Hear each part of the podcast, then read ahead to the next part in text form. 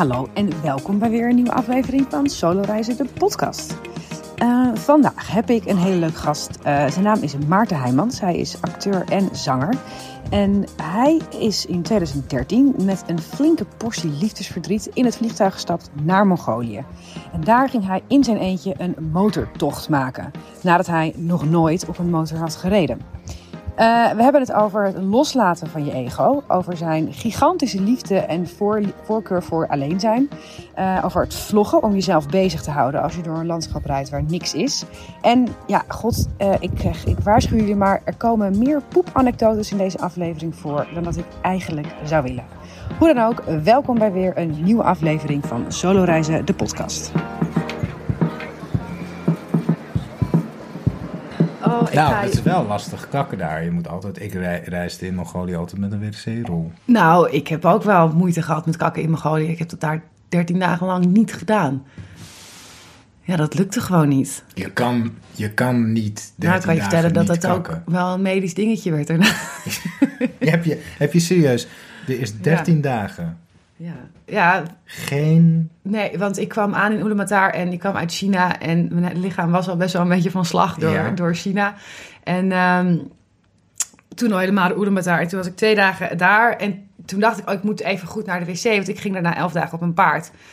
Um, maar dat lukte niet. En ik dacht, nou ja, dat komt wel goed. Maar het, het eten in Mongolië is, uh, daar komen we vast zo nog over te spreken, is niet Nee, niet, geen haute cuisine. Het is niet, geen haute cuisine en heel raar. En nou, gewoon, mijn lichaam was gewoon helemaal op shutdown.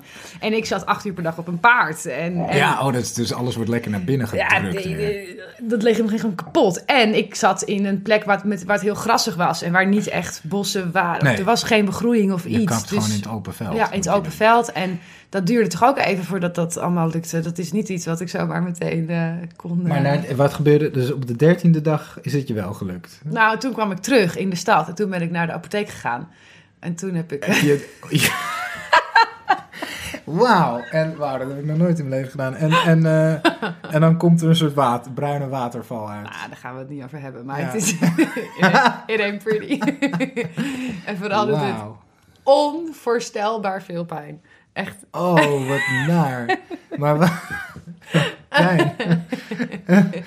wow. Ja, oké. Okay. Nou goed. Ja. Um, ja. ik vind het altijd leuke dingen om over te praten. Gewoon. Tot zover deze introductie. Ja. Maar nee, dat, dus dat... Kijk uit voor je naar Mongolië gaat. Ja, neem uh, vezelpillen mee of zo. Of uh, weet ik veel. Maar dat is wel echt iets... Het, het, eten is zo heftig daar. Maar goed, eerst ik, voordat we diep ingaan op alle uh, fysieke diep. ongemakken... Uh, Maarten. Hallo. Hallo. We hebben een florisante opening gehad nu. Uh, want jij bent hier omdat je mij jaren geleden in een uh, obscure kroeg in Amsterdam hebt verteld dat je op de motor door Mongolië bent gaan rijden. Ja, uh, waar was dat ook? Piano bar. In de piano bar. Ja. Ja, ja, ik weet het weer. Ja? Een jaar of twee, drie geleden, ja, denk ik. Twee jaar geleden, denk ik. Inderdaad, dat was uh, het eerste gesprek ja. dat wij hebben gehad. Want wanneer ging jij 2000, daarheen? Zomer 2013. En je ging daar een, op de motor een tocht maken? Ja. Waarom ging je daarheen? Eigenlijk uit een soort uh, liefdesverdriet uh, mezelf vinden verhaal. Ja. Het was, um, het was ook een van mijn eerste grote solo reizen. Ik had vijf jaar daarvoor, grappig genoeg, was ook uit liefdesverdriet. Mm -hmm. Ging ik uh, anderhalve maand naar Japan in mijn eentje. Mm -hmm. En, um, maar toen, dat was niet zo'n heel avontuurlijke reis. Ik was gewoon vooral in Japan, in Tokio en in uh, Kyoto. Gewoon had ik een appartement gehuurd en ik hing een beetje in die stad rond. Vond ik leuk. Ja. Maar in Mongolië was het echt... Ik, ik had toen net de serie over Ramses Shaffi gedraaid. En ik had heel erg liefdesverdriet. En, en, ik, en ik had dus een hele rare cocktail van emoties. Aan de ene kant dat verdriet, aan de andere kant had ik een heel mooi project, heel fijn project gedaan. Ja. Dus ik zat in een soort totale high en totale low tegelijk. Dus ik voelde, ik moet, ik moet, ik moet gewoon naar een soort open veld. Ik heb altijd een soort fascinatie gehad met horizons. Dat je okay. een horizon hebt en niks, een open vlak. Het ging een beetje leegte, ja. ja. Toen dacht ik, volgens mij is het nu tijd voor die leegte. Ik heb nu een zomer voor het boeg. Wat, ik moet die leegte opzoeken. En toen ging ik een beetje googlen en toen kwam ik eigenlijk heel snel op Mongolië. Ja. En toen dacht ik, ja, wat ga ik dan doen in Mongolië? Je had nooit verder aan... Nou, over nagedacht. Ja, ik had ooit een film gezien over Mongo- Mongolië. Mongolian Pingpong heet die. Heb je die wel eens gezien? Nee, Oh, die moet je zien. Niet. Mongolian goeie, Pingpong. een hele mooie film. Oké. Ik heel kort vertellen. Het is een eh, super lief, zo'n mooie film. En je ziet, dan, je ziet dan dus ook heel goed de omgeving. Maar het begint met eh, een eh, jongetje. Gewoon in Mongolië, jij weet natuurlijk allemaal voor de, voor de, voor, voor de Ja. luisteraar. Mensen, de, de helft van de bevolking, volgens mij twee derde, leeft als nomade daar. Gaat van plek naar plek van je, eh, met, met, met die joert. Met die joert slaapt ze met al het vee, paarden, koeien, whatever. En zo'n jongetje die vindt dan buiten een eh, pingpongballetje. En die denkt, een jongetje van zes of zo. En denkt, wat is dat? En dan staat erop zo, in, hij kan een beetje Chinees, eh, Chinese pingpongwereldkampioenschappen. Ja. En hij heeft die ochtend dan op de radio gehoord dat het Chinese pingpongkampioenschap is. Dus Mhm. hij denkt, ze kunnen niet beginnen. Ik heb het balletje gevonden. Dus dan gaat hij naar zijn vriendjes en zegt: Jongens, we moeten deze bal terugbrengen naar China. Want dat begint vandaag. En dan die vriendjes allemaal: Ja, dan pikken ze een ezeltje en een, en een paard. En dan gaan ze met z'n vieren naar, naar het noorden, naar China toe. En dan, en dan tegelijkertijd zie je de andere karakters en de ouders van die jongetjes die dan van... hé, hey, waar is uh, goed gesnoeg? Heb je goed gesnoeg gezien? Nee, die was toch bij jou? En dan, oh, en dan ontdekken ze van... hadden ze een briefje achterlaten. Papa, ik ben voor het avondeten weer terug. We zijn naar China om het balletje terug te brengen. Be die right kinderen. back. En dan wordt het een soort film dat die ouders die kinderen terugzoeken. En dan zie je ondertussen dus al die landschappen. Toen dacht ik wel, wauw, dit is echt Mongolian. Pingpong. Mongolian Pingpong, ja. Dus dat wist ik ervan. En toen kwam ik op een site terecht, eh motorbikemongolia.com. Ja. En eh, ik dacht, nou, wauw, eh, eh, dat ziet fantastisch uit. En dat, dat schetst ze dan heel mooi op die site van... you can do everything you want. You can sleep in a tent and fish for your own food. En Hmm. total freedom. En toen ik daar aankwam, bleek het... het was zo lief, was het gewoon een klein kioskje... op, op dat grote plein in Ulaanbaatar. Ja. Het was gewoon een vrouw, die had een kiosk... En ik van, hoi, is, is dit Motorbike Mongolia? Oh ja, kom mee. En dan nam ze mee naar een garage. En daar stonden tien motoren. Toen kreeg ik een motor mee. En een kaart. En dat was En het. toen ging ik. Ja, en toen ging ik op weg. Maar waar ging je toen heen? Eh, ja, ik, ik vroeg een beetje om advies aan hun. Van wat is nou, ik, heb, ik had, eh, ik ik had eh, drie en een halve week. Iets van. nee, precies volgens mij. Precies drie weken later had ik mijn vlucht terug Ja. naar Amsterdam vanuit Ulaanbaatar. Dus ik zei, ja, wat is een mooie route? Vroeg ik aan hun. In drie weken dat ik weer hier terug ben. En toen hadden ze een soort globale. Op, met een stift gewoon, met die kaart. Ja. Een beetje zo, nou, een beetje zo. Oh, dit is wel mooi. eh, eh. Dus ik had gewoon een route. En ik ging die route gewoon En je had een GPS-ding of zo? of, ja, ik eh, had een beetje zo'n. ehm, dat was eigenlijk. De, het waren natuurlijk smartphones in 2013, maar nog niet dat je het in het buitenland zo goed kon. Ja, met zo'n lokale simkaart, dat was allemaal nog onhandig. dat was onhandig, dus ik had. Mijn, dat was ook overigens heerlijk. Ik had mijn iPhone gewoon drie weken uit. Ja. Ik had hem alleen voor muziek. Ehm, en ik had zo'n heel ouderwets GPS-dingetje met gewoon nog echt zo'n beetje zo'n Game Boy-scherm. Zo'n Ja. Nokia, oude Nokia-scherm in zwart-wit. En dat trackte alleen... Ja, dat was wel eigenlijk heel leuk. Dat heb je nu ook nooit meer. Maar dat trackte alleen de route die je al had gedaan. Oké. Dus de, het pad achter je kon je zo eh, kiezen van eh, 100 meter, een kilometer. Dus als je een bepaalde route nam en dan keek je op het apparaatje... en dan zag je zeg maar als een slangetje wat je had Ja. gedaan. Dus dan kun je zo ook een beetje navigeren waar je dan was. Ja, en dat je vergeleek ik dan Ja. met de kaart. Ja. En als die twee lijntjes op elkaar leken, wist ik, ik zit op de goede route. Ja. En als die lijntjes niet meer op elkaar leken, dan moest ik... Maar dan zit je ook, ja, zoals je weet, er is niet een Nee. weg. Nee, want dat is, het is ik, heb het, ik vind het altijd moeilijk om uit te leggen hoe leeg Mongolië is. Ja. Maar om een indicatie te geven, er wonen ongeveer iets meer, er iets, meer dan 2 miljoen mensen. Een, ja, een miljoen leeft in de hoofdstad en de rest leeft verspreid over een land dat vijf keer groter is dan Duitsland. Ja, het is gewoon Europa eigenlijk. Er is niets waar daar. een miljoen mensen wonen Ja. in heel Europa. Ja. en er zijn inderdaad geen wegen. Eh, er zijn wel Nauwelijks. verschillende eh, begroeiingen en natuurdingen, maar, maar zeker om, om Ulaanbaatar heen is het gewoon plat en gras. En een beetje Ja. zoals het Windows startscherm van vroeger met zo'n heuvel. Ja. Maar dat is het dan ook wel. Ja, ja, ja. Ehm, dus waar ga je dan heen op je motor? Want je hebt je, hebt je routetje, maar dit, ja. Nou, er is, er is één... eh, kan ik dit een beetje zo schuiven? ja, moet je even de tafel herschikken? Ja, kijk, kan ik mijn elleboog, dat kan ik zo. Ah, kan je zo. Zet ik wel even Kan de microfoon beetje daar zo? bij je. Ehm, Maar het Eh, hangt maar- nu onderuitgezakt op de tafel. Ja, precies. Ik, ik heb mezelf gemakkelijk gemaakt. Heel ik ga comfortabel. namelijk heel diep terug Ja. in Mongolië. Ik heb nu heel diep Eh, nadenken. nou, er is één weg, dat weet je vast wel, van oost naar west. Die is wel geasfalteerd. Er zijn een paar geasfalteerde wegen, Ja. maar, maar een paar. En die, die loopt dus van oost naar west door Ulaanbaatar. Dus ik wist eerst, ik moest eerst 400 kilometer naar het westen vanuit Ulaanbaatar. Dus dat was, het is een soort easy begin. En daar heb ik een dag over. ge- Ik ging om 7 uur 's ochtends vertrok ik. En toen dacht ik, oké, deze dag ga ik gewoon die 400 kilometer afleggen Pittige afstand. pittige afstand, zeker op een Ja. motor die max eh 45 gaat. Een soort scootertje eigenlijk. Scooter, ja. Ja. ja, ik kon wel harder, maar dan ging je heel erg. Dus als je op een chille pace reed, en dat is ook Ja. fijn om je omheen te kijken, ging ik op met 45. Dus ik dacht, ik reken mezelf altijd rijk op reis. Dus ik dacht, nou 400 kilometer, ik ga 45 kilometer weer. Ik ben er wel over 10 uur. Nee, natuurlijk niet. Nee. Want je stopt en bla bla. Dus ik ging eerst, eh, nou dat eindigde ook in een eh, ramp die, die eerste dag. Ik eindigde namelijk, het werd best vroeg donker. Daar had ik helemaal geen ja. rekening Wanneer mee was je er? In welke maand? eh, augustus. Oh ja. Juli, augustus. Dus het werd, ja, het werd om vier, vijf uur een beetje donker. Dus ik dacht, ja, ik moet nog wel een end. En er is helemaal niks.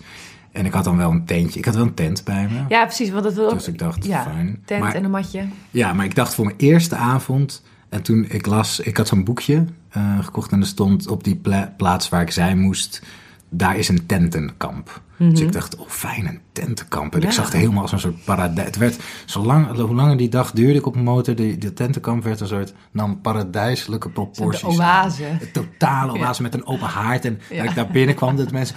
Oh, welcome sir. What would you like to Hyman." eat? En, en, oh, en dat ik werd in Ah. een bed en zo. Dus ik dacht helemaal, wauw, een tentenkamp. Dus ik dacht, en het werd donker. En ik dacht, ja, eigenlijk moet je nu gewoon stoppen. Want er is ook geen licht. En, en je zit gewoon in de ja, in een vlakte, Ja. vlakke wildernis met niks. Ik heb geen eten bij me, wat dan ook. Eh, kijk, al, al, al die lessen leer je, dat weet je vast ook wel, die, die leer je de eerste paar dagen leer je zeg maar de harde lessen van een Ja. land.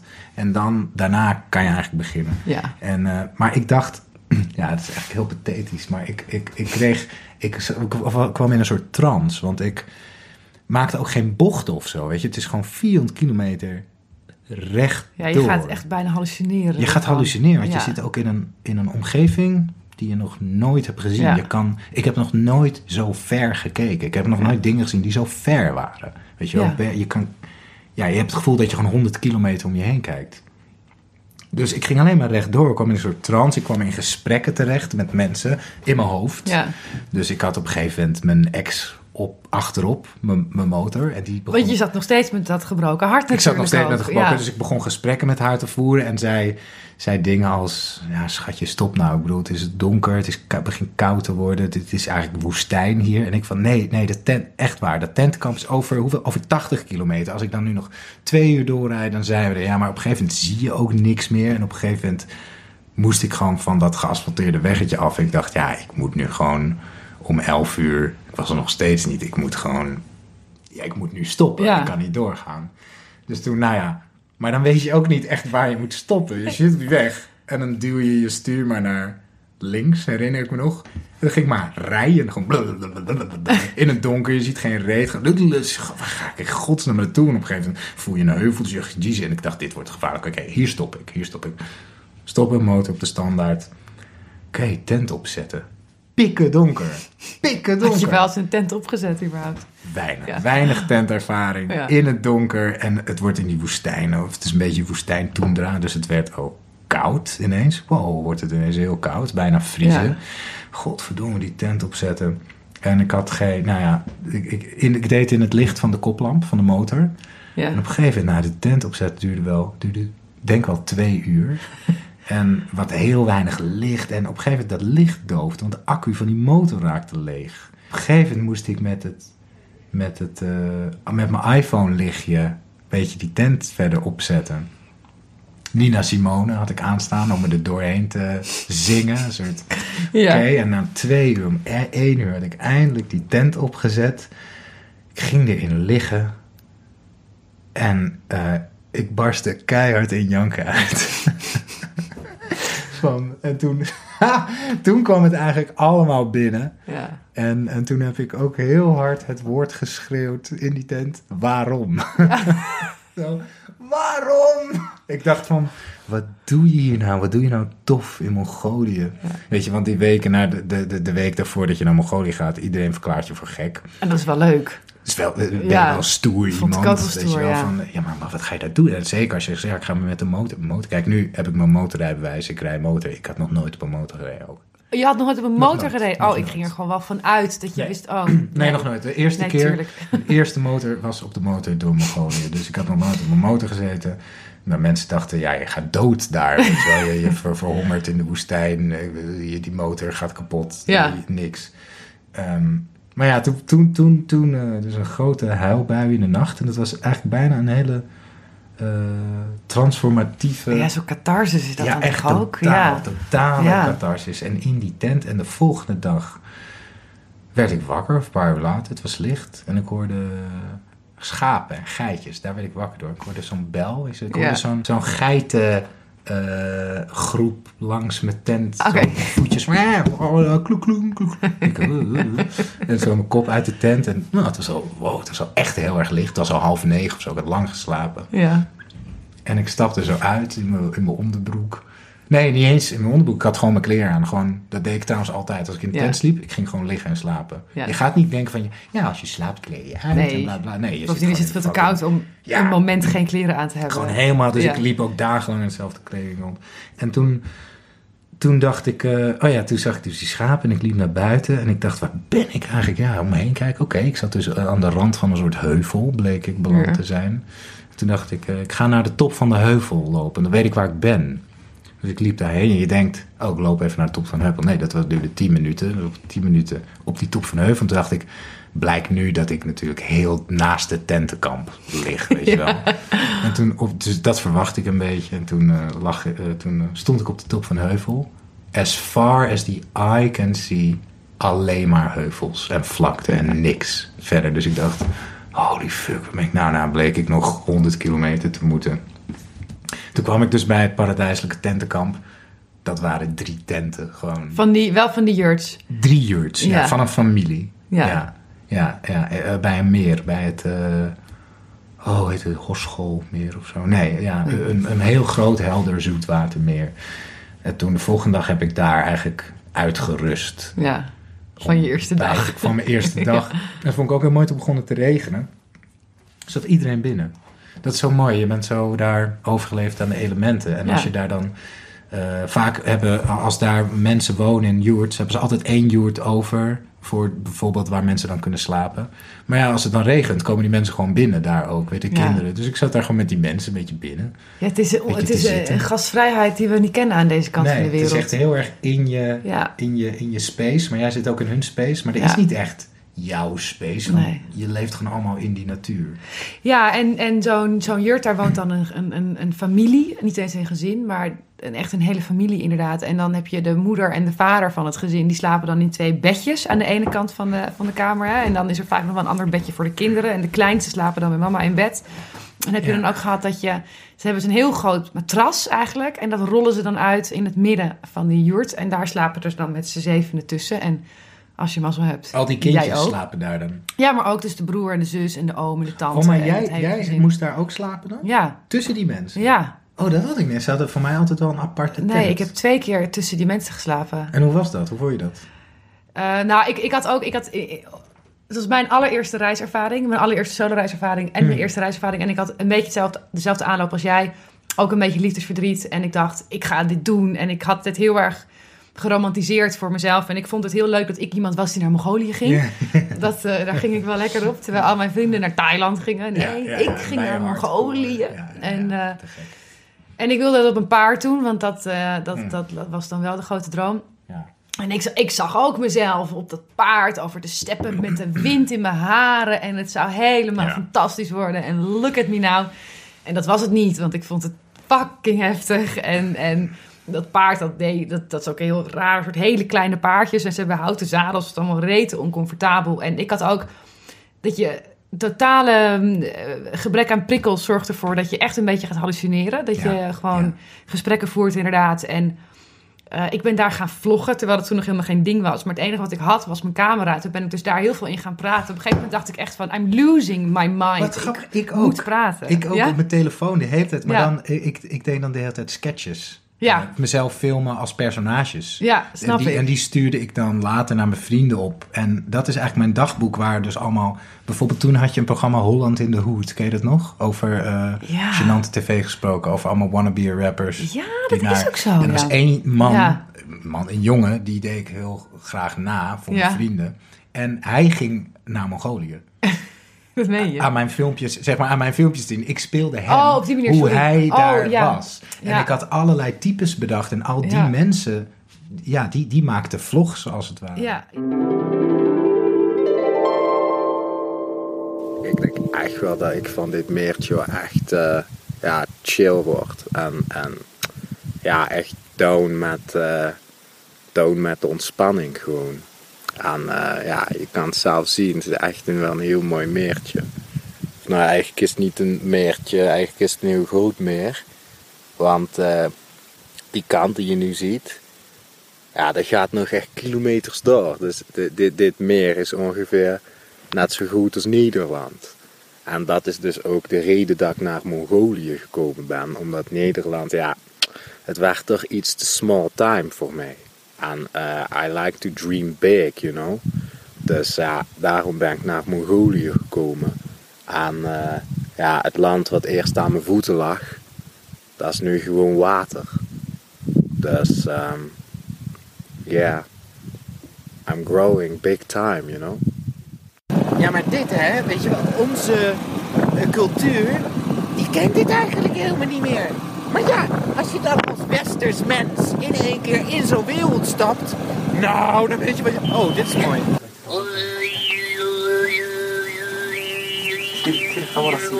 Mongolië, ja. Ja, mooi land. Mooi land.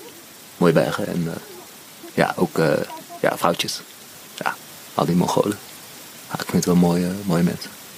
Dus eh, ja, ik denk wel dat ik eh, ja, goede tijd ga hebben.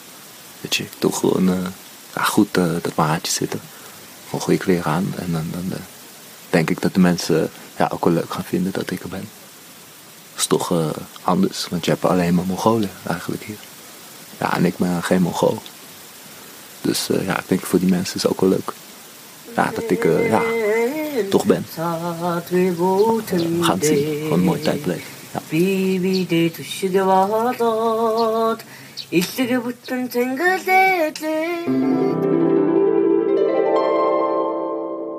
ja dat, dat herken Omdat je, gaat inderdaad met wat je hebt, zo'n cameraatje. Ik ging ook op de motor, zag ik, hoorde ik, ik was toen nog steeds heel erg fan van Louis C.K., die eh, Ja. comedian.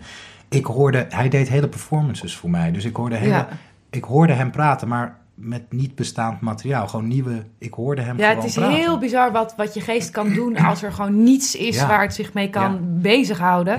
Ja. Dan gaat het dus zelf allemaal dingen bedenken. Wauw, echt ja, fantastisch. En, en, en dagboekjes opschrijven heb ik ook heel veel gedaan. En bij mij ook de eerste nacht, eh, ehm, toen kwamen we aan. Ik, ik had het idee, ik dacht dat ik met een familie zou optrekken, een, een, een tien dagen lang. Ik, dat heb ik de hele tijd gedacht, maar dat was helemaal niet zo. Had je, dat had je dat geregeld van ja, tevoren? bij of? mongoliatours.com, maar dat bestaat niet meer. En ik, ik, wilde niet, ik wilde alleen per se, niet met een groepje. Ik dacht steeds, nee, zij brengen mij nu naar die familie en daar blijf ik dan tien dagen. Maar dat was niet zo. Het was gewoon, nou, hier is degene met wie je gaat en you the do. Zoek het maar uit. Ik had twee paarden. Een paard waar ik op reed en het paard wat mijn, waar mijn tent en mijn matje en een, en een backpack op zat. En eten en zo, want dat hadden we dan wel mee. Ehm, maar op een gegeven moment al vrij... Oh nee, de eerste, de eerste nacht ging het zo onmetelijk hard regenen. eh, dat die tent eh, los werd gerukt en de paarden die renden weg. En het was Oh. echt één en al gedoe. En ik dacht, ik heb, daar heb ik ook een heel leuk videootje van. Dat ik, ah, ik zie gewoon de, de wanhoop in mijn ogen. In dat, in dat tentje zit wat helemaal losgerukt was. En het flapperde alle kanten op. En ik had een heel dun matje. En het stroomde naar binnen over mijn backpack heen. En ik was helemaal lijkbleek. En dat ik ook inderdaad dacht, ik weet gewoon niet wat ik hier doe. Waarom ja, ben ik hier? ja. Wat de, dit is nooit een goed idee geweest. Ik heb nog nooit gekampeerd. Waarom moet ik dit op de vlakte? Wat- heb ik te bewijzen? Wat ben, wat doe ik hier? Het is precies hetzelfde. Ja, maar daarna kwam inderdaad hetzelfde moment. Want toen uiteindelijk werden we teruggehaald. Dat was echt, de storm was echt te erg. En die paarden waren niet meer onder controle te krijgen. En het was helemaal een gedoe. En toen werden we door de door dat eerste gezin van waar we vertrokken. Die kwamen toen op motoren aan. Toen werden we echt gered. En zijn we teruggereden naar waar we Wat begonnen. lief dat ze dat dan deden. Ja. Had ze niet hoeven doen. Nee, precies. Nee, dat was waanzinnig. En ik weet nog dat ik achterop zat bij die vent en, en, en heel erg hard moest huilen ervoor. En toen gingen we echt zo met een noodgang door die, door die steppen in het halfdonker... terwijl de wind om ons heen sloeg en de Wauw. regen tekeer ging. En toen dacht ik, dit is vet. Dat is Dit vet, ja, ja, Ja. Maar dat is toch mooi dat je een soort... ehm, je moet eerst door iets heen en Ja. al je verwachtingen... Zeg maar dat, dat zo'n zo'n ding van naar Mongolië gaat... gaan heel veel over je ego gaat. Dat je denkt, van, ik erg. zie me van, Ja. ik ben een coole Indiana Ja. Jones die dat doet. Maar je moet eerst, je wordt eerst helemaal kapot geslagen door Mongolië. Je wordt echt gestript van En alles wat je hebt. dan, als je niks meer hebt... Dan Ja. kan je eh, dankbaar worden. En zo, ik kan me helemaal voorstellen, zo'n iemand die je dan redt. Hoe is je reis verder gegaan na die eerste dag? Nou ja, dus toen de ultieme transform. In die, in die nacht werd ik eigenlijk herboren. Ja. Huilend in mijn tent. Ja. En, en toen, nou ja, dus die schaapjes op de heuvel. Shit. Ja, ik me- en denken nou ook zo dicht bij de tentkamp. Echt, zet al je gedachten Ja. en je voornemens overboord. Dus dat was heel fijn. Toen bij dat gezin kwam ik eh, terecht. Daar ben ik toen een dag gebleven. Even, ja, gewoon wennen. Gewoon, gewoon even, wauw, ik ben hier. En toen, ehm, na dus die twee nachten, eh, ben ik de tocht, de, de route gaan rijden. Mhm. En, en ehm, ja, echt geweldig. De, de, de, ik, ik merkte wel dat ik het fijn vond om in zo'n joert te slapen. ja. Want het is toch een soort comfort. Een. Maar hoe vond je die joerts dan? Oh, geweldig, geweldig. Nee, maar waar... waar... Oh, waar? Ja, ik ze in- vond. Ehm, nou, meestal als ik op mijn kaart, als je op je kaart een plaatsnaam zag, dan was dat dus vaak wel een soort dorpje. Ja, dan was er iets van leven te vinden. dan was er iets van leven, ja. Dus dan, Ja. Dat, en dat kunnen twintig mensen zijn die er wonen, Ja. of honderd. Ja. Ehm, of je komt gewoon, je ziet ze natuurlijk in het landschap van kilometers ver. Ja, die gekke witte witte tent. Want er is verder bolletjes. niks. Ja, je ziet van die witte Ja. bolletjes, dus je ziet ze al van een afstand. Dus ja, ik maakte heel snel, ontwikkel je regels voor jezelf om te overleven. Dus ehm, voor zonsondergang moet ik, moet ik mijn plek weten waar ik sliep. Ja. Dat was bijvoorbeeld meteen de eerste regel. Ik moet altijd genoeg water bij me hebben. Eh, want soms vond ik ook niks, dan moest ik mijn tentje opzetten. Dus ik had, ik had dan zo'n regel, ik moet altijd 4 liter water bij me hebben.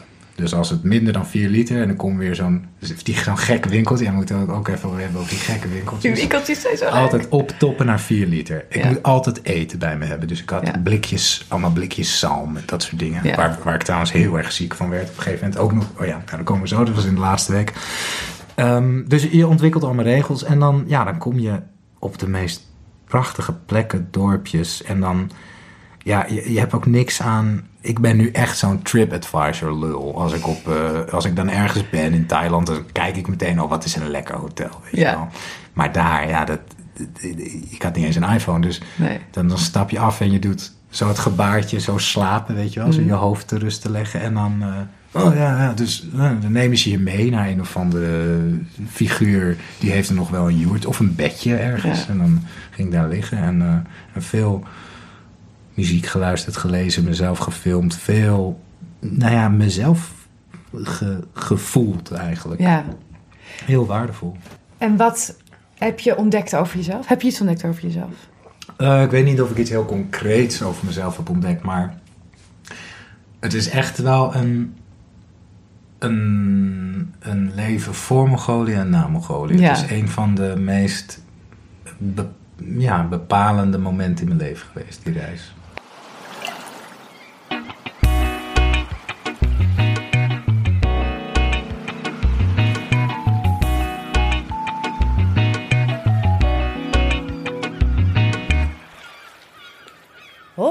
Hier is Suzanne, reisspecialist bij Kilroy, een reisbureau gespecialiseerd in het plannen van de meest onvergetelijke reizen. Ik vertel altijd graag hoeveel landen ik heb gezien, maar ik vind het eigenlijk nog belangrijker om beginnende reizigers te vertellen waarom ik zoveel reis. Want wat ik het mooie eraan vind, is dat het je andere inzichten kan geven. Het is echt een cliché, maar je kunt het gevoel hebben dat je als een ander mens terugkomt. Dat kan komen door de mensen die je onderweg hebt ontmoet, of door de dingen die je daar hebt gedaan of gezien. Dat voelde bij mij in ieder geval wel zo. Zeker na een lange reis in mijn eentje, waar ik continu buiten mijn comfortzone ben gegaan. Wil je diep van binnen ook heel graag solo reizen, maar vind je het te spannend of weet je echt niet hoe je moet beginnen? Klets met reizigers die het al eens gedaan hebben en laat je adviseren wat jouw volgende stap zou moeten zijn. Ik help je er in ieder geval graag mee, maar pas op, voor je het weet ben je, net als ik, een beetje verslaafd.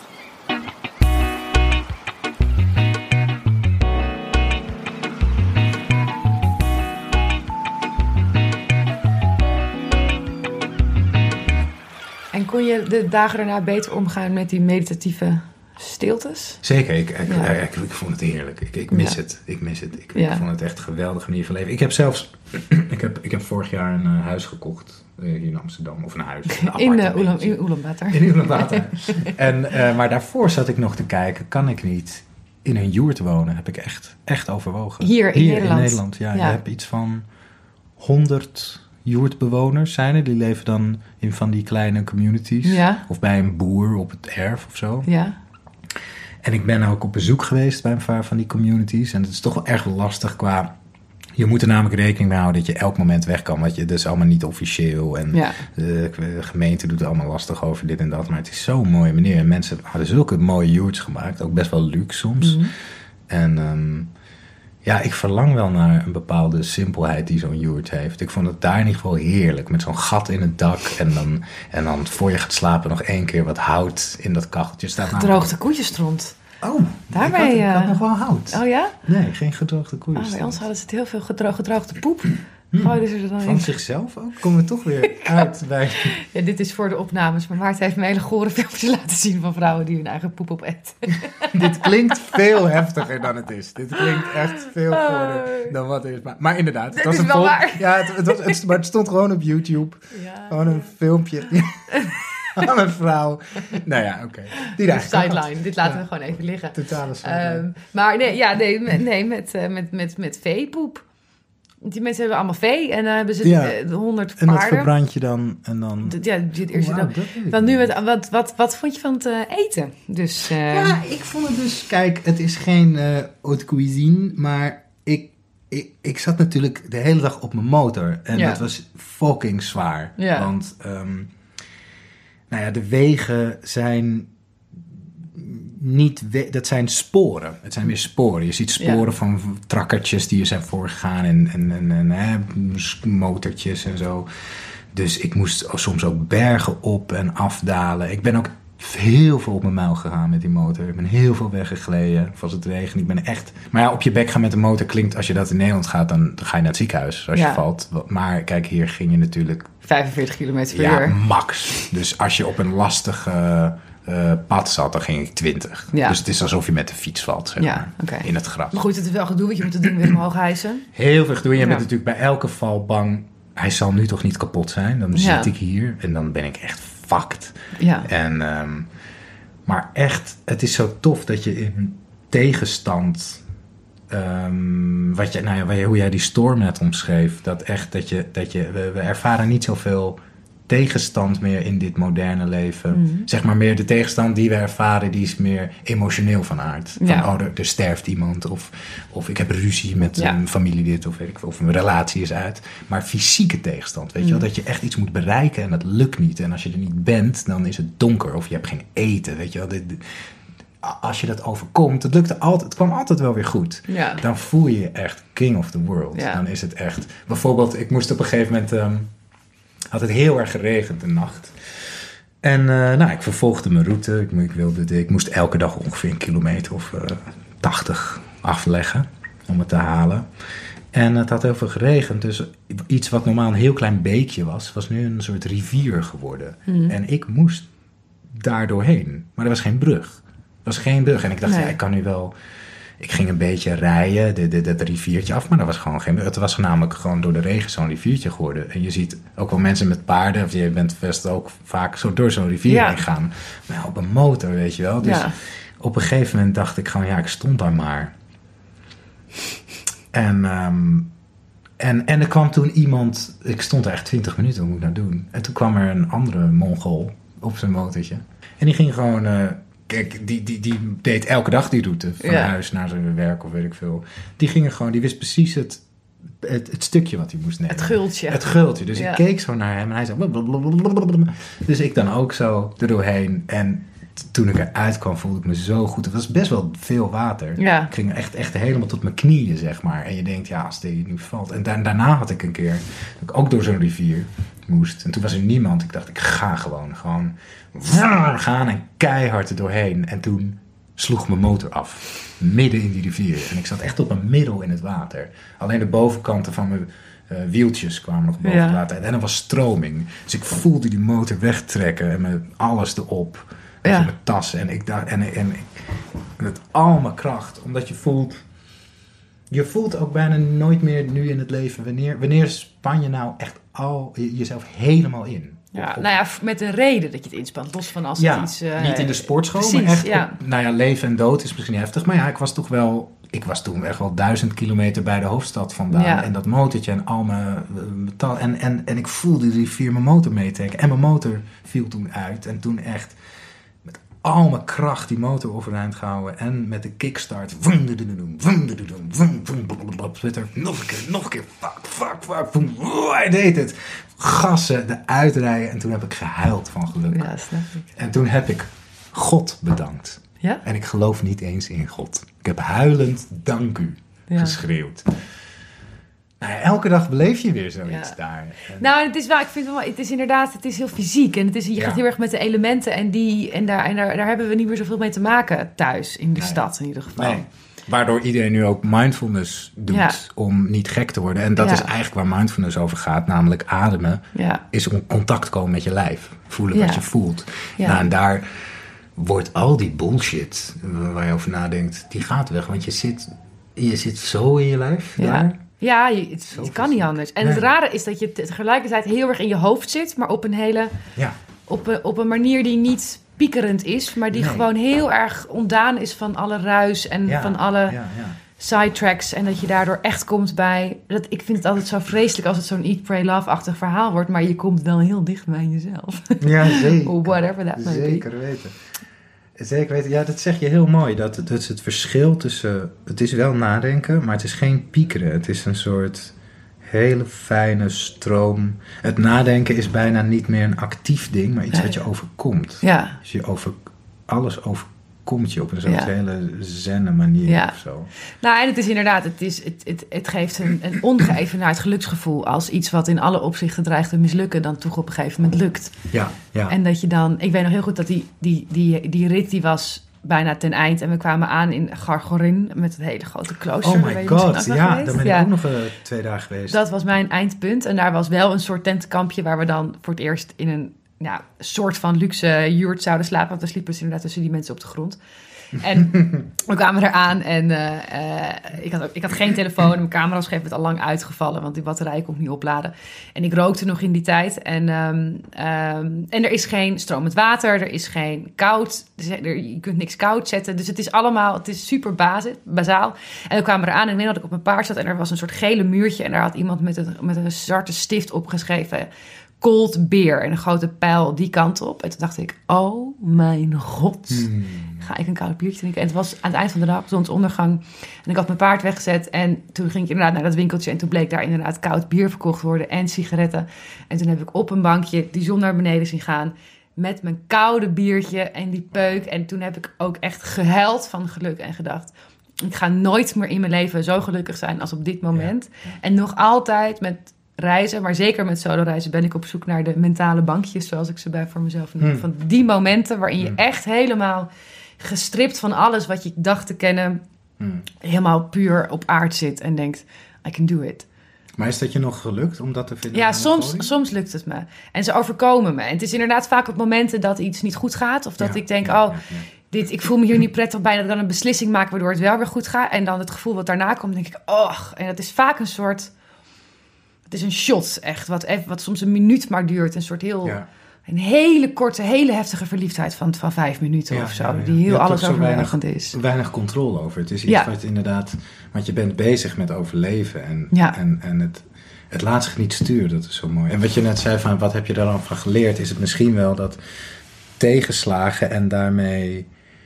Die, die klappen als een bokser zeg maar opvangen. Ja. En onderdeel maken van je proces. Dat eigenlijk floreer ik daarin. Ja. Weet je, want dan, wat ik ook wel met eh, theater maken heb of zo. Als het verschrikkelijk is naar zo'n première toe leven. Maar oké, het lukt toch op het laatste moment. Dan floreer je ineens. Omdat je Ja. helemaal uit je comfortzone bent. En Ja. ik denk dat dat het me wel heeft. En dat heeft me ook geleerd eigenlijk om met mijn verdriet om te gaan. Over die relatie. Mhm. Dat het... ehm, ja, roll with the punches, weet Ja. je wel. En, en het, het leven, het, ja, het maakt je sterker.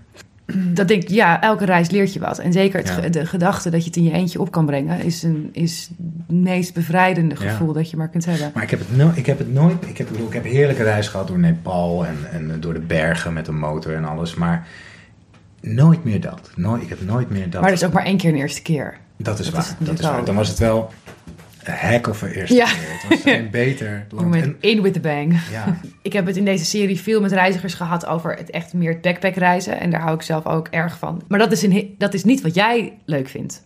Jij gaat echt voor de eenzaamheid. ik ga Toch? Of het altijd alleen ja, zijn in ik, ieder geval. Ik ga altijd.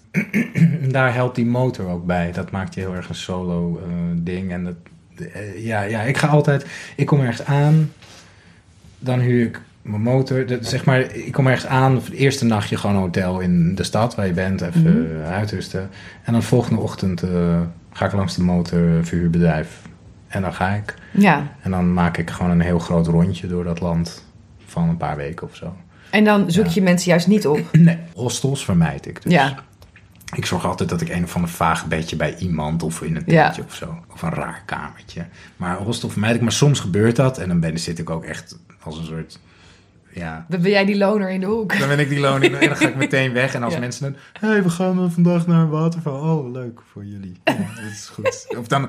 Ja, ik rijd misschien... Kijk, ik wil ook niet lullig doen. Dus dan rijd ik misschien een beetje op. En dan Ja. ineens schrijf ik mijn kans. Niet vermoedend moment. En doei, dan ga ik weg. Ja, kan. ik moet dan wel weg. Ja, Ja. ja. ik ga echt voor die eenzaamheid. En, en wa- waarom? Wat, wat, waarom? Waarom zoek je dat zo op?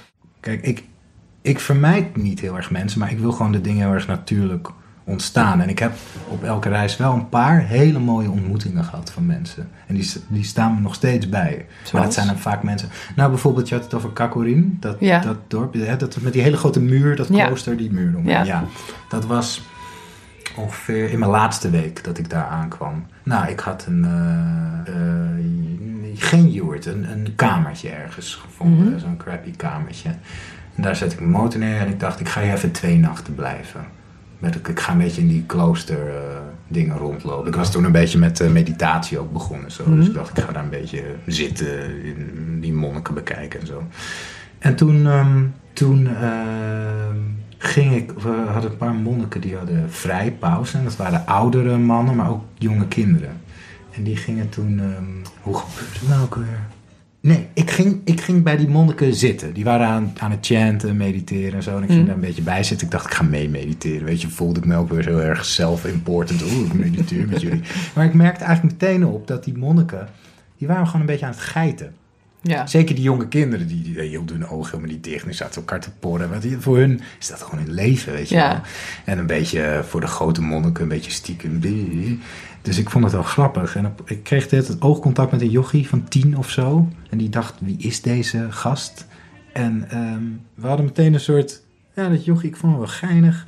Zo'n monnik, een beetje zo'n zo'n zo'n zo'n eh, deugnietje was dat. En, en toen en ik liep ik daar weer weg. En toen rende hij achter me aan. Mhm. En ik... En dan, "Sjoe, goh, zo, zo, meer gaat En ik, ja, ik, oké, maar je, je gaat dan ook niet duidelijk merken... Ik versta je niet, weet hij ook wel dat Ja. ik niet versta. Dus ja, en toen, en toen, ehm, ja, wat, toen, toen, toen oké, en ik op een gegeven moment een beetje handen en voetenwerk, doei, doei. En toen, nou, de volgende dag ging ik weer terug naar het tempelcomplex, dat was heel mooi. En toen zag ik hem buiten staan met wat leeftijdsgenootjes en wat oudere monniken, die waren hem aan het filmen. En hij ging toen, eh, beat, hij beatboxte voor die jongens. Oké. Hij was een beetje de entertainer van het stel. Dus hij zat zo beatboxes te doen. En ik zat een beetje naar te kijken. En hij, hij- toen ging ik ook beatboxen. Ja. En toen gingen we samen beatboxen en ritmetjes maken. En al die monniken daaromheen vonden dat geweldig. Die filmden dat. En, eh, Dit was natuurlijk ook een tamelijk groot spektakel dan. ja, het was een soort woe. En hij Ja. dansen. En ik ging dansen. En we gingen elkaar zo begeleiden, beatboxend en zingen. En het was, Ja. het was heel, een hele vette ontmoeting. Ehm, en toen, en toen eh, nam hij me mee. eh, maakte hij me duidelijk dat hij wilde eten. En ik dacht op een gegeven moment ook... wie, hoe kom jij hier? Je bent een jongen van tien in een klooster. Waar zijn je ouders? Hoe Mhm. werkt dit? En toen, hij maakte duidelijk zijn eten. We gaan eten. Hij wees naar mijn motor. Huh, huh. Dus oké, oké, oké. En hij, huh. hij wees me de weg waar ik dan heen moest. Gingen we naar gewoon een vaag tankstation. Mhm. Heel veel zakjes noedels kopen. Dus hij eerst eten. Ging ik eerst langs een restaurant, is een groot woord, maar ergens waar ze eten serveerden. Ja. Nee, nee, nee, nee, nee, aan de andere kant. Oké. Dan gingen we heel veel noedels kopen. Dus ik, nou oké, neem me mee. Huh, hij wees me weer weg. Kwamen we aan bij een soort complexje naast dat tempelcomplex. Hij, "Huh, huh, kom mee, kom mee naar binnen. Kwam ik in een soort eh, hele lange hal. Een soort full metal jacket-achtige, allemaal van die stapelbedden. Toen dacht ik, oh, dit is de plek waar al die kinderen slapen. Op, op een slaapzaal. Ja. Toen dacht ik ook, hoe komen die kinderen hier? Worden die door hun ouders hier gebracht? Zijn die te arm om voor die kinderen te zorgen? Ik weet het niet. Hm, mee, mee, mee. Dan riep hij wat eh, jongens. Oh, oh, die kwamen allemaal tevoorschijn. Gingen we naar een soort heel crappy keukentje. Al die noedels openmaken. Gingen we met z'n allen, met, ik, ik met zes kinderen van tien, die noedels opeten. En ik dacht, hè, maar moeten jullie nou... je? als ik Ja. die noedels niet had gekocht, wa- waar, hoe waren jullie dan aan je eten gekomen vanavond? En, heel weird, maar zo, oké. En toen eh, lieten ze me nog zo'n oude, gingen we nog naar een, een, een zo'n plekje. Er stond dan zo'n oude, oude nep Playstation, zo'n namaak Playstation. Speelde ze een beetje spelletjes en ze liet me vage Russische house muziek horen op een crappy mobieltje. Oké, oké, nou dit doen jullie leuk. En toen... Dus ik had een soort rare avond met hem beleefd. Ja. En op een gegeven moment, nou ja, ik ga weer, oké, doe je. Dus ik weer slapen. En ik vond het heel, heel mooi, zo'n ontmoeting. Ja. Maar dat is niet een ontmoeting uit een soort... Kom, we gaan, we gaan nu dit doen uit de Lonely Ja. Planet. Of we gaan vanavond helemaal drinken. Lekker dronken worden. Oeh, want we zijn in het buitenland. En oh, jullie zijn gek. Nee, ik- dat, al die bullshit wil ik niet. Maar zo'n toevallige ontmoeting... Dat is dan echt, ook echt een ziel tot ziel ontmoeting. Ja. Weet je, zo'n jochie van tien jaar, wanneer kom je die nou tegen? En, dan, en de volgende dag dacht ik, nou, ik moet nu weer weg. Ik ben nu twee nachten geweest. Dacht ik, ga, ja, ik moet afscheid van een nee. Ik weet niet eens hoe die heet. Maar ik, en toen ging ik daar naartoe en hij, hij, hij, eh, hij zag me. Hij, hij, hij rende naartoe. Ja. Ja, ja, ja. Weet je, zo is dat geluid van die taal. En ik, ja, en ik een beetje duidelijk maken, ja, vroom, vroom, ik weer door. Dan zeg je, oké, oké, ja. Nou, een hand. Oké. Dag, dag, dag. Nou Ja, dat is zo ook een hele mooie ontmoeting. Ja. Dat bijvoorbeeld, ehm, ja, dat soort ontmoetingen. Dingen die, echt, die je echt overkomen. zeg Echt, maar, en daar ga ik je dan pad wel. komen. Ja, en daar, daar ga ik dan. Dat vind ik dan heel fijn om daarheen Ja. mee te gaan. Ja, je mijt wel mensen niet als de pest, maar je mijt andere reizigers misschien dan als de Ja, pest. Of in ieder geval. van die constructies van als je dan. Ehm, en dat is natuurlijk ook een bepaald soort backpack zien, meer in Thailand of zo. Ja. Dan gaan we helemaal gek doen met z'n allen. Zo, dat vermijd ik van die sociale conventies. Maar ja. als zo'n jongen me dan naar de motor wijst en ik denk, wauw, dat, dat vind ik Ja, heel nee, tuurlijk. van Dat snap om ik. mee te gaan in Dat hoort heel erg bij dat reizen dan natuurlijk ook. Ja, ja, Ja. dus dat, eh, dat, dat, daar ben ik heel dankbaar voor, voor dat soort dingen. Dat snap dat ik. vind ik dan geweldig. Dat voelt dan alsof je, alsof je even in een eh, roman van je eigen leven rondloopt. Ik, ik heb ook toen in Mongolië eh, een heel mooi boek van eh, Salinger, J.D. Salinger, Mhm. gelezen. Wat, wat dan, Weet je nog welk boek? ja, Franny en Zooey. Oh ja. Zijn ja. boek na, hè, na eh, Catcher in the Rye.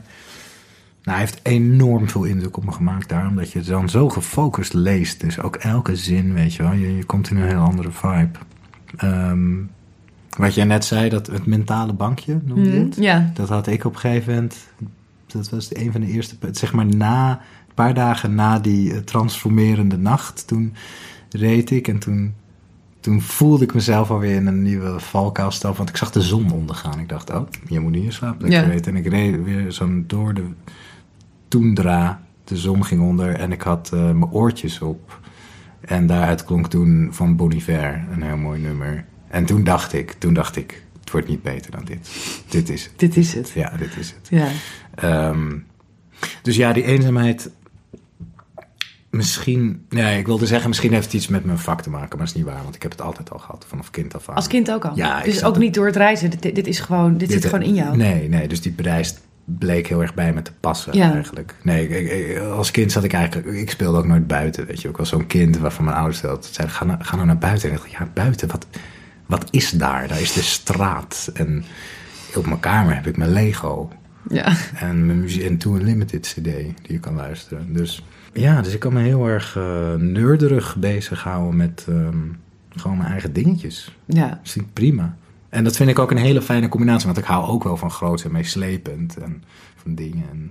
Maar in jouw werk ben je per definitie altijd met mensen omringd. Dat Ja. kun je niet in je eentje doen. Nee, nee, inderdaad, dat is altijd een team. Is dat dan moeilijk of juist de reden dat je ook lekker alleen kunt zijn? Ik denk de reden, ik denk dat het een balans zoeken is. Ja. En dat het ook weer je, je batterij opladen is van weer met mensen te kunnen zijn.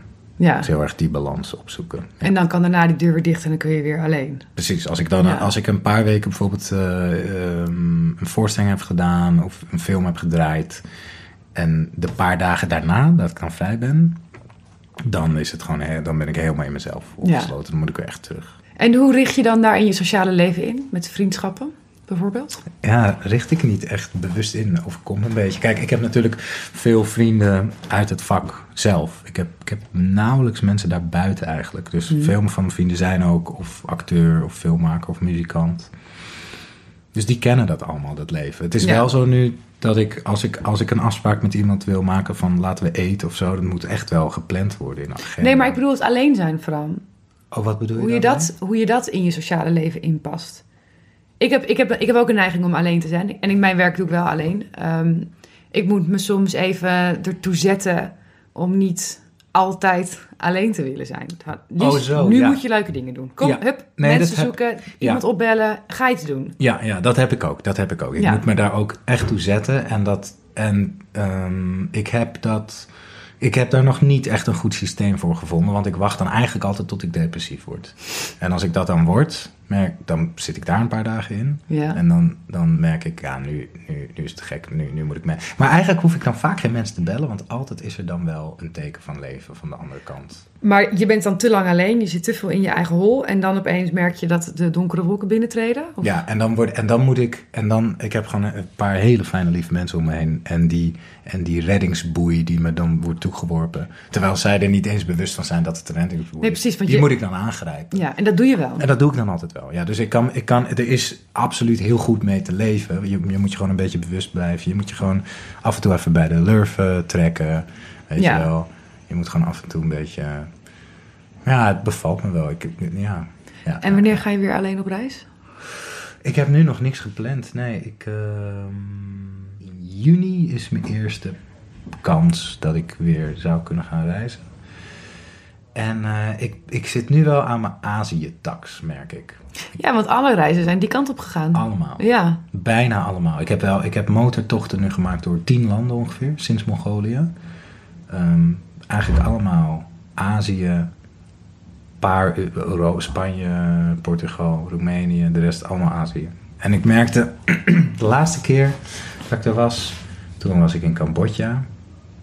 Van, oh ja, ik, ik, ken het stramien nu wel een beetje. Mhm. Weet je wel, van ergens belanden en dan eet je een grote bak met bami. En dan ga je, en het is heel mooi, en dan ga je daar naar een tempel. En dan, bijvoorbeeld Vietnam en Thailand, het lijkt Nepal, het is natuurlijk wel anders. Maar net zoals dat Frankrijk en Duitsland lijken ook Ja. best wel op elkaar. ja er zitten wel dezelfde tendensen in. Dus ja, en ik, ik merkte ook, oké, nu is het ook een dingetje geworden. Weet je wel? Wat voor een dingetje? een dingetje van eh, een soort voorspelbaar iets. En het Mm. mooie van reizen is dat je om je oor kan worden geslagen met nieuw. Dus ik Ja. zou eigenlijk de volgende reis heel graag naar... eh, ik ben nog nooit in Zuid-Amerika geweest. Mhm. En ik heb eigenlijk net als bij Mongolië, toen ik die film zag, Mongolian Pingpong... ik heb nu het beeld van die zoutvlakte in ehm, Bolivia. Soms eh, zit er ook een soort laagje water op, een millimeter... waardoor de hele oppervlakte een eh, spiegel wordt. En Ja. je dus oneindige lucht ziet. En het lijkt me fantastisch, dat beeld heb ik... dat ik op een motor over die vlakte rijd. Kun je er overheen rijden? Dat schijnt te kunnen. Ja, ik- maar dat is wel. Ik weet niet, je mag er misschien alleen overdag. S'nachts moet je weg, want overdag is het heel warm. Er gaan er wel eens mensen dood. Als je mensen bijvoorbeeld stoppen in een auto en ze hebben geen dak. En ze gaan gewoon even, ja, ze dommelen weg. Dan ga je dood, want door de zon weet ik veel. En als je dan s'nachts gaat, het, is het ineens min 20, kan je ook Mm. doodgaan. Dus, ehm, maar ja, ik ben wel, dat vind ik heel fijn. Kijk, ik ben echt heel slordig iemand sloddervos.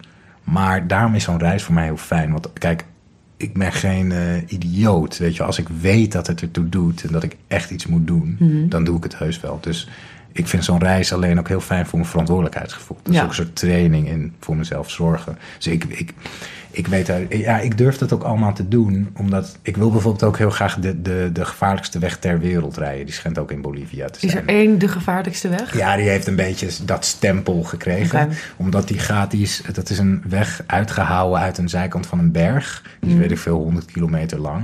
En er zit geen vangrail. En soms Oh. is het gewoon een afgrond van 500 meter. Er gaan elk jaar honderden mensen dood. Hele bussen storten daarin met mensen. Waarom, waarom wil, Ik wil denk- je dit? Oh, waar, oh, ik dacht dat je ging zeggen, waarom maken die mensen geen vangrail? Dat denk nee, ik nou, dat, ja, maar waarom wil jij dit? Ja, dat lijkt me gewoon. ehm, nou, misschien ook om iets te bewijzen voor mezelf. Omdat ik het gewoon geinig vind. Het lijkt me gewoon geinig om die weg te rijden. Omdat ik me ook niet kan voorstellen dat ik daaraan zou overlijden. Je hebt ook maar dat... Ik denk van, kom op. Grootheidswaanzin. Nee, ja, ik denk, kom op, de gevaarlijkste weg van de wereld. Ik rij, als je daar een beetje, als je daar met een beetje concentratie overheen rijdt. Als er elk jaar bussen naar beneden lazeren, waarom zou jij dat dan niet zijn? Omdat ik op motor zit. Ja, Ik zit op een wendbare motor. En je moet gewoon niet zo bij die rand. En je moet gewoon een beetje voorzichtig rijden. En, nou ja, en ook weer zo'n gevoel, ja, een beetje dat... maar vind ik toch eh, grappig dat je dat dan, dat dan wil. Als, als dat dan, heeft dat, is dat, is dat, hoort dat erbij? Dat er een soort reëel gevaar bij moet zijn? Wordt dat dan leuk? Ja, dat denk ik wel. Ja? Dat denk ik wel. Niet, ik heb absoluut geen death wish of zo hoor, maar ik moet mezelf wel af en toe een beetje uit, die, ehm, uit het kluizenaarsding duwen. Om Door het- op een weg te rijden met gaan. En dan ga ik, zoek ik het extreme uiterste door zo'n Ja. weg met een afgrond van eh, een halve kilometer te rijden. En Ja. ehm, tref je daar... Nee, goed, dit heb je natuurlijk nog niet daadwerkelijk het gepland. Maar, plan, ja. maar wat voor voorbereidingen tref je doorgaans voor een reis? Ehm, veel lezen erover. Nou, valt eigenlijk ook wel weer mee. Gewoon een beetje gewoon een avondje googelen. En even kijken wat is het allemaal. En een beetje ervaringen opzoeken. Foto's. Denken, oh, dat wil ik wel zien. Ja, gewoon eh, je koffer inpakken. Of koffer, rugzak. Rugzak, Je ja. rugzakje inpakken. En nou ja, eigenlijk, de, de, voornaamste voorbereiding die ik altijd tref... is welke boeken neem ik mee. Mhm. En ik neem toch ook wel eens eh, bijvoorbeeld dan drie films mee op mijn telefoon, die ik op mijn telefoon kan zien. Ja, Gewoon drie, of een die film heb ik altijd al die laat ik dan in mijn, op die, zet ik dan op de harde schijf, zeg maar. Die keuzes. dat zijn Welke, welke keuzes. albums neem ik mee? Weet je wat, welke muziek ga ik luisteren? Dat zijn echt de belangrijkste keuzes. Ja, en heb is er ook, eh, heb je per reis een bepaald nummer? Ik maak wel een playlistje altijd Ja. reis. Dus, en dat, maar dat zijn dan honderd nummers bijvoorbeeld. Ik, Ja. Toen in ehm, Mongolië was het heel erg eh, Silk and Soul van Nina Simone, dat Mhm. album. Wat nu ook een van mijn lievelingsalbums is. Ja. Maar die luister ik nog wel vaak. Maar dat is wel, die nummers zijn... Maar zie je je dan jezelf dan weer dat klapperende tentje doen in dat ja, steeds zachter wordende motorlicht? Zeker weten, zeker weten. En er zijn, er zijn met name twee eh, nummers van het album... Die, die zijn altijd daarmee verbonden met het gevoel daar in Mongolië. Ja, ja. Ja en ook dat ontdekte ik in Vietnam. eh, zeg maar podcasts eh, Hmm. onderweg. eh, helemaal, of niet echt podcasts, lezingen van, van Alan Watts. Ken je die? Alan Watts? Nee, bekende naam. Maar Ja, het is een, een soort. Het is een fi- filosoof uit de jaar, Britse filosoof uit de jaren zeventig. Een man die Zen heeft. een, van de, een van de mensen die Zen naar het Westen heeft gebracht. En dat zeg maar voor westelijke mensen toegankelijk heeft gemaakt. Door Ja. er heel veel over te praten. En mensen zien hem ook wel als een goeroe. En dat vindt hij zelf de grap van de eeuw. Hij, hij benadrukt dat altijd. Nee, ik ben geen goeroe, ik ben een entertainer ja. maak, ja, maak van mij wat je wil, maar ik vind het, I'm having a laugh. Weet je, ik vind het heel grappig. En hij vertelt, het is heel mooi om hem over het leven te horen praten. Dus Mhm. ik hoorde hem, ehm, mijn Vietnamreis was eigenlijk dat Alan Watts tegen me sprak. Ehm, op de motor, terwijl je reist, door je eigen ja, filmrijen heen. ja. En iemand die met je praat, is heel mooi. Gaat ook weer een beetje in tegen, weet je, dat, dat Mongolië-ding van de stilte. Op een gegeven moment ben ik Nou ja. toch die reizen wat meer gaan invullen met mijn eigen dingen. Ja. Ja, want dat, dat vind ik ook altijd wel een struggle. Eh, ik, ik, ik luister ook heel graag heel veel podcasts tijdens reizen of muziek. En bij eh, lange bus- of treinritten of weet ik het wat, dan soms denk ik, nee, ik, moet dit dus niet doen. Want Mhm, mhm. altijd maar je kop vullen met weer media gaat ook weer in tegen het alleen zijn met je gedachtes. Ja, zeker. Het is ook weer een stukje... Nou, we hebben het net over, een stukje zelf. Zoals ik ehm, zo de, de, de meest gevaarlijke weg van de wereld wil rijden... om iets te counteren in mezelf, Ja. wat ik in mezelf zie. Dat is dit dan ook weer. Het is ook een soort zelfdiscipline. Een beetje jezelf sturen van Mhm. wat is goed voor me. Waarom je eigenlijk al op die reis gaat om Ja. iets op te zoeken. Het, is ook een, het heeft ook iets zelfkastijdingsachtigs. Iets, iets Zeker. Voor jezelf, ja, een soort Nou, en, en controle of zo. ja, en, en jezelf in een situatie stoppen waarin je gewoon helemaal niet weet Ja, hoe die gaat eindigen. ja. Ehm, maar mijn ervaring is wel dat het moment dat dingen. Het wordt leuk, het moment dat het een beetje oncomfortabel wordt. Ja. En je moet daar even doorheen. Ja.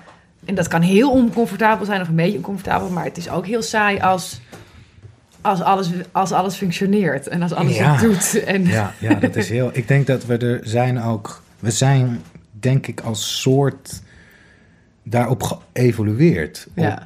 Op, op oplossingen bedenken. Daarom zijn mensen best wel. Ja, daarom hebben wij eh, bruggen gebouwd uiteindelijk. En, en eh, nou, ik wilde zeggen, en otters niet, maar otters doen dat ook. Dus even een brands, landsbreken voor de otter. Maar daarom zijn we wel. We moeten altijd lansen breken voor de Oh, je otter. moet zoveel lansen breken voor otters. Dat is zo gek. Otters zijn fantastische dieren, ja. Ehm, hè, het zit een beetje in onze aard dat we, dat we. Ja, net als dat je uit verveling komt creativiteit Ja. voort. Verveling is Ja. het allerbeste wat je kan Ja. overkomen, want dan word je inventief en vindingrijk. En een oplossing is eigenlijk altijd per definitie interessant, want het is Ja. iets wat er nog niet was. Ja. Het is je, cre- je gaat creëren daardoor. ja. En daar hoef je echt geen uitvinder of kunstenaar voor te zijn. Je kan de meest fantastische, eh, eh, eh, creatieve oplossingen bedenken voor, voor, als, je- voor als je het niet comfortabel hebt in je Ja. leven.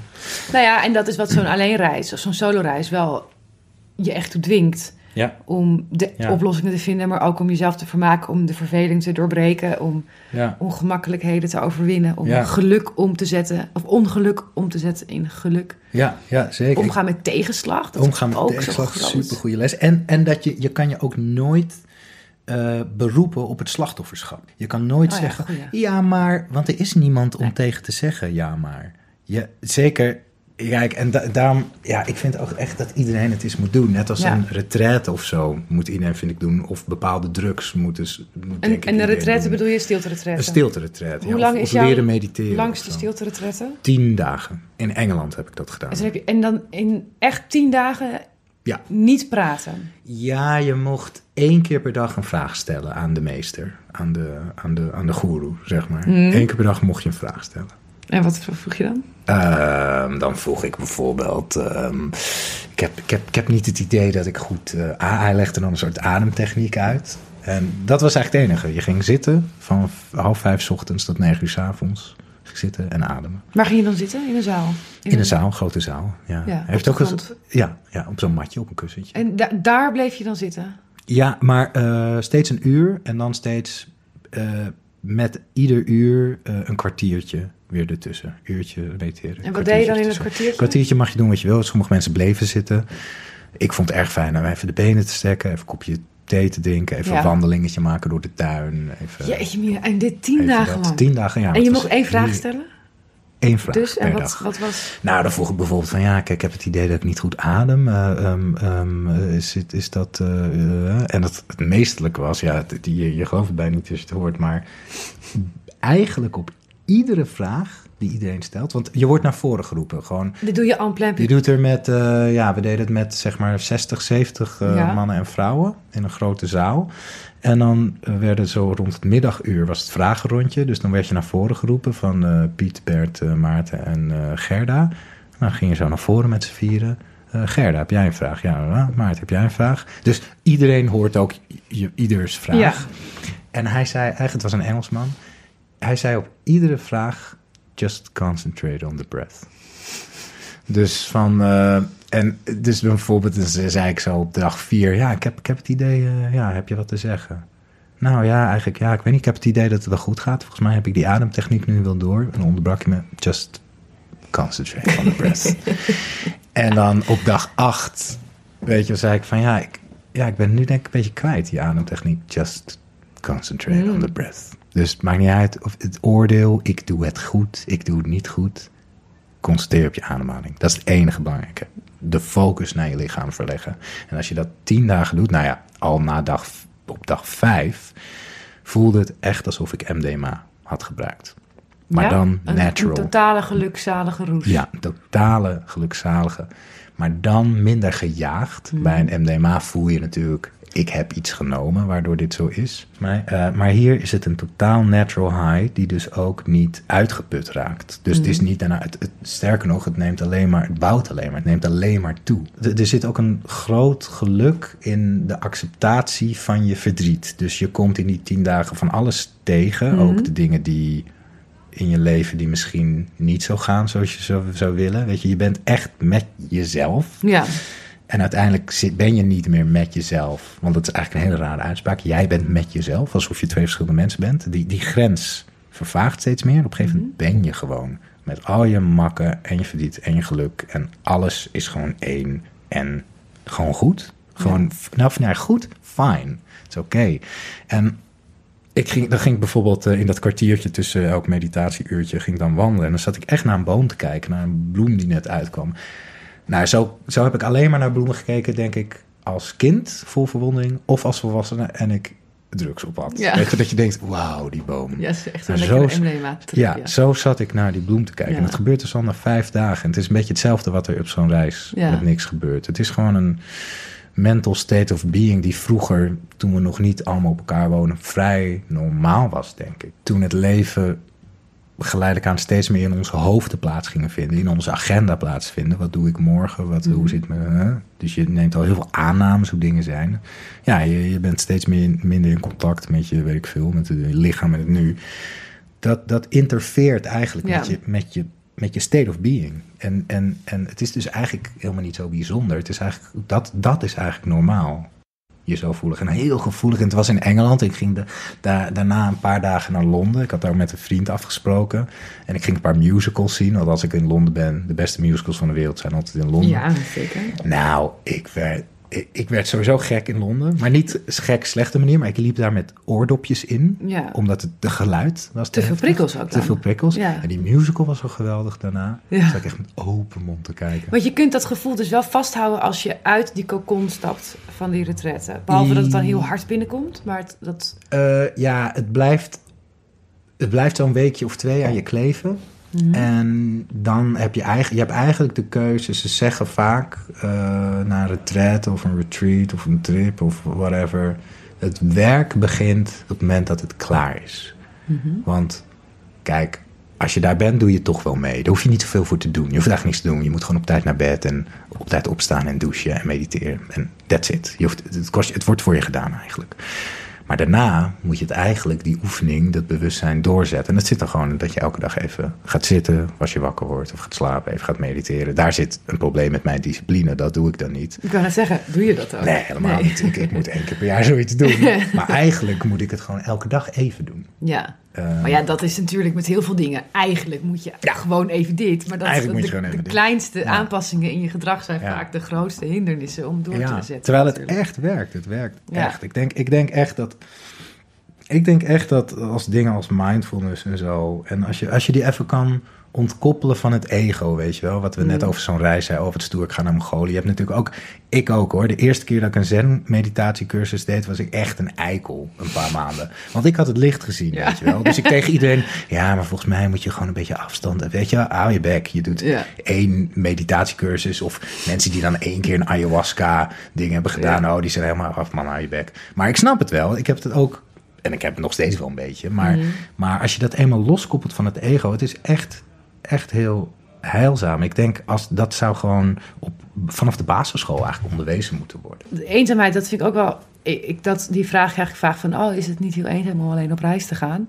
En dan denk ik, nou, de momenten dat ik me eenzaam voel... is vaak aan een tafel met mensen Hmm. waar ik me niet zo Ja, op mijn gemak voel. Of, waar ik, of dat Ja. iemand iets niet aan me vraagt. Terwijl ik denk dat het heel belangrijk is dat diegene dat dan wel vraagt. En het moment dat je met mensen bent en je daar niet mee verbonden voelt... dat dat Mm. heel eenzaam is. Terwijl als je alleen bent op die steppen... Of, of niet op de steppen, maar ergens anders... maar je kiest voor dat alleen zijn... er is je kunt je bijna niet meer omringd voelen door liefde dan op zo'n moment. Precies, ja. Eenzaamheid gaat ook volgens mij eerder over een soort acceptatie of tevredenheid. Ja. Ik denk als je tevreden bent, dan ben je misschien wel in, ja, de enige mens. Of, Ja. Maar inderdaad, je bent omringd door, je bent omringd door leven Ja. en door dingen die groeien en, en, en schoonheid. Ja, nee, en, en als het gaat over, over het, het, het, eh, het preken van de parochie, ik heb dat nu heel erg met tot solo reizen. Dat ik inderdaad ook zit van iedereen moet minstens één Ja, keer ja, alleen op reis zijn geweest. Ja, ja. Ehm, En nou, echt alleen, inderdaad niet op een groepsreis. Nee, echt alleen. Ja, alhoewel ik er ook wel mild, mild in ben. Ik denk, als, ik, ik heb ook wel contact met mensen die het echt heel spannend vinden. Zeg, nou ga gewoon een weekend naar Vlieland. Weet je, je hoeft helemaal niet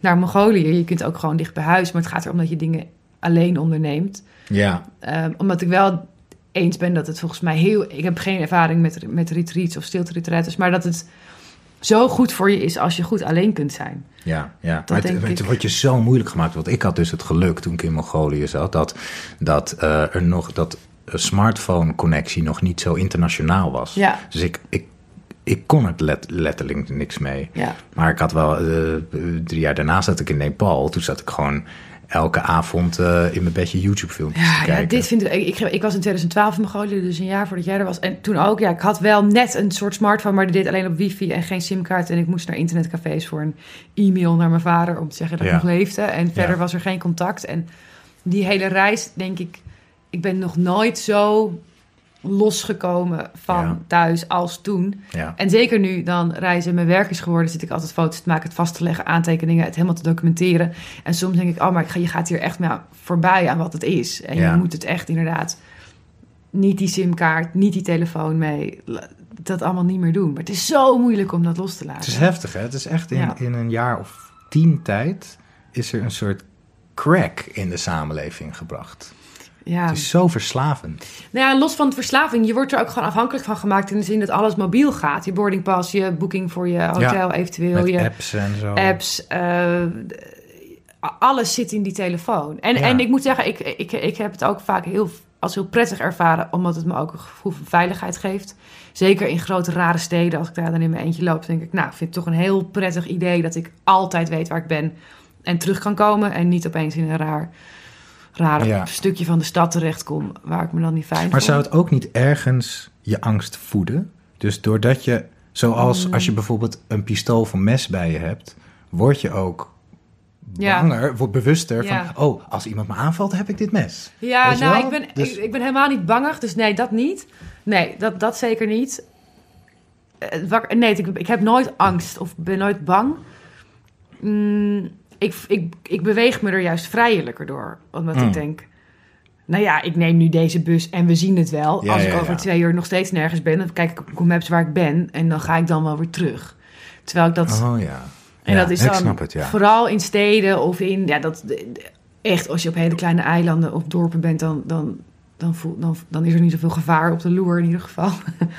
maar nee, ik beweeg me er echt makkelijker door. Want ik denk van, nou, whatever happens, ik heb altijd mijn telefoon. Ik kan altijd weer terug, ik kan iemand bellen, ik kan, ehm, Hmm. ik weet waar ik heen moet of zo. Oh ja, ja mijn, mijn- ik heb een beetje het omgekeerd. Dat het mij, doordat ik eigenlijk weet hoe het moet, weet je wel, Ja. eh, als je bijvoorbeeld van A naar B moet in het buitenland, dan weet je met je maps en je openbaar vervoer app Ja. precies de snelste route. En als ik dan niet de snelste manier heb, dan, dan heb ik dus altijd dat perfecte vergelijkingsmateriaal in mijn zak. Ja. Weet je, dan weet ik, oh fuck, ik had ook deze bus kunnen nemen, dan was ik, was ik er nu al. En dan ga ik mezelf, ga, krijg ik dus een vervelend gevoel, omdat ik net het weet hoe het beter had gekund. Terwijl Ja, toen Mongolië- had ja, altijd efficiëntie heb ik dan bij me. En als ik, die, die moet ik dan echt verliezen, dan, dan word ik pas vrij. Ja, nou, maar ik- dat heb ik- ik dus eigenlijk bijna niet meer, want ik heb altijd dat ding bij me. Ja, stom is dat, hè? Ja, hè? Daar, moeten Ja. we dan, dan ben je ook niet meer echt alleen. Nee, want je hebt altijd een, nou, je hebt altijd een backup. En zoals die stormnacht bij jou Ja. en die huil in de tentnacht bij mij, alle, alle, alle grond was onder, z'n voeten vandaan getrokken. We hadden Ja. niks meer. En daardoor kon het grote geluk bij ons naar binnen kruipen. Ja, naar, ga naar Mongolië en laat je telefoon in je hotel in Ulaanbaatar. Dat is eigenlijk de... Dat zou wel.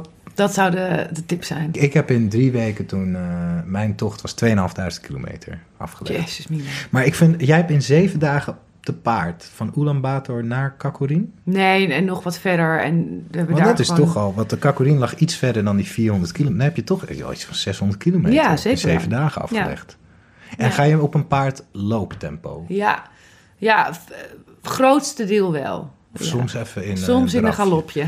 Maar dan heb je echt, dan heb je echt wel heel veel afstand af. Ja, hebben we ook. Het was- waren ook hele lange dagen. Ja. Ja, echt om, eh, ik denk het om acht uur wel eh, een beetje begonnen in de ochtend. En dan, als het voor donker inderdaad, eh, klopten we of ergens aan of zetten we de tentjes op. Dus rond een uur, ik denk ook dat het een uur vijf was of zo. Ja. Vier, vijf. Ja, dat, die fysieke ontberingen, die waren echt geweldig. Ik ben heel blij dat ik dus die videootjes heb van mezelf. Ehm. het stoort zo hard.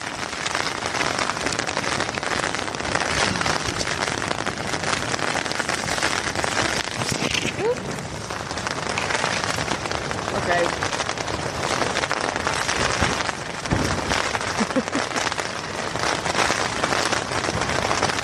Het is echt belachelijk. Belachelijk.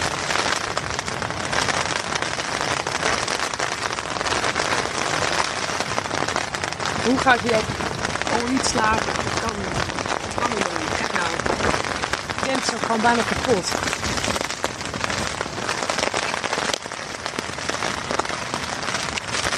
Wish me luck. Oké, nou ja, ik heb een soort van goede nachtrust gehad. Wel echt op een belachelijk plat matje. En dat was verschrikkelijk. Maar goed. Ah, Dag 5. Ik geloof dat ik voor het eerst ga poepen. Hoop ik. Ik heb dus sinds ik weg ben, sinds vorige week vrijdag, maar één keer gepoept. Een beetje in de hostel. Dus dat. Oké, bye. Oh, in Beijing in mijn hostel, ja. En wat deed er dan zo'n pijn aan dat laxeermiddel? Het moment dat het eruit kwam? Of dat die poep water wordt in je darm? Nee, het is gewoon alsof je er een raket in gooit. En je hele lichaam gaat opeens aan het werk. Die denkt, oh my god, oh my god, what is happening now? En dan duurt het even voordat... Maar dit is gewoon een soort baksteen geworden die erin zat. Dus dat, ja, dan gaat het allemaal... Ik weet niet wat er dan gebeurde, maar het is gewoon een soort bevalling. Een soort exorcist die je aan het bedrijven bent. Ah, wat geweldig. Echt. Maar ik had er totaal geen moeite mee. Ik ga er gewoon... Ik weet nog, de eerste keer was het zo, daar zat ik op die motor. Ik dacht, ja, ik geloof dat ik nu moet poepen. Nou, ding aan de kant zetten. Waar, weet je wel? Dus Ja. motor, nou, ik loop maar die kant op. Nou, hoeveel stappen zet je dan? Is Ja, het, ja, zeg maar, beschaafd om tien stappen van de weg? Ja. Nou, toch maar iets verder. Maar ja, maakt ook niet uit. Nee. Doe maar gewoon, nou... Maar Dan maar hier. Ja. Ja. maar schuiten. En komt iemand? Nee, natuurlijk komt er niemand. Nee. En toen op een gegeven moment kwam ik me naar een overgeven. dacht ik, ja, ik zit hier gewoon te schijten. In, in the middle of nowhere. Dat is Ja. zo. ja, het is me gewoon niet gelukt. Plassen vond, ik ook onhandig. Ja, maar, ja, dat is misschien... Het Als vrouw is dat ook onhandig. Dan ja. zit je daar zo. En, Ja. en mijn godsvrouwen, die hebben van die hele lange jassen aan. De, en dat, dat zijn een soort, ja, een soort portable wc'tjes. Want in die grote jas gaan ze dan zitten. En dan zijn ze dus helemaal zo afgeschermd. Oh, maar dat, dat had ik natuurlijk allemaal niet. Nee. Nou ja, dat is toch een... eh, Volgens mij hebben we wel het meeste besproken van het uh, solo reizen. Mag ik je bedanken? Heel erg graag. Jij bedankt. Voor dit leuke gesprek. Ja, heel fijn. Met alle poepanekdotes. Ja. Gaan we er allemaal inhouden.